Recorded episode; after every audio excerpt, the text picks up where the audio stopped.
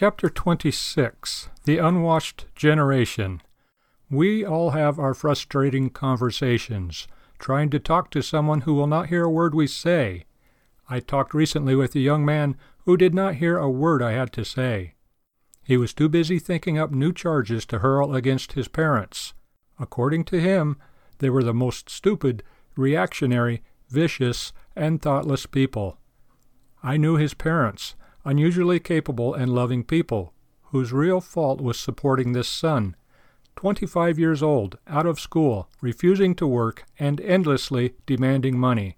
He had left home, with money, for a while to live in a hippie pad, but he contracted several diseases and ran home to get medical care, better food, and a better hangout for himself and his narcotic consuming friends.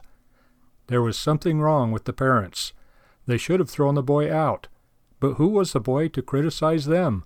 The boy, really a man by age, was full of ideas on how the whole world and his parents should be reformed.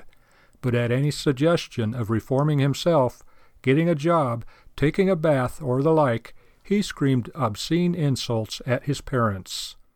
I had another such conversation, if you can call it that, with a minister. He quivered with hatred while professing to believe in love. The whole world had to be remade to suit him. The people who, in disgust, had left the church he served were in his eyes an ugly breed of hate mongers. It was their duty, he felt, to sit and listen to his attacks on them. But his answer to any criticism, or a suggestion that he might be wrong, was a stream of abuse. Solomon described such people long ago. There is a generation that are pure in their own eyes, and yet is not washed from their filthiness. Proverbs 30:12. The word filthiness is a polite translation. Another polite translation is dung.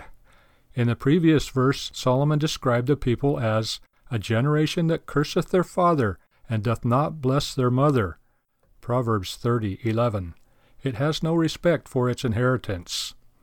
Thus, a perverse generation despises its parents and past, is self righteous, criticizes all save itself, and refuses to conform itself to the Word of God.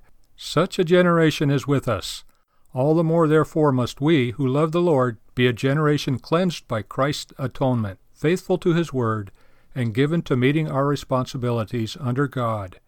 Where there is destruction, there must be reconstruction.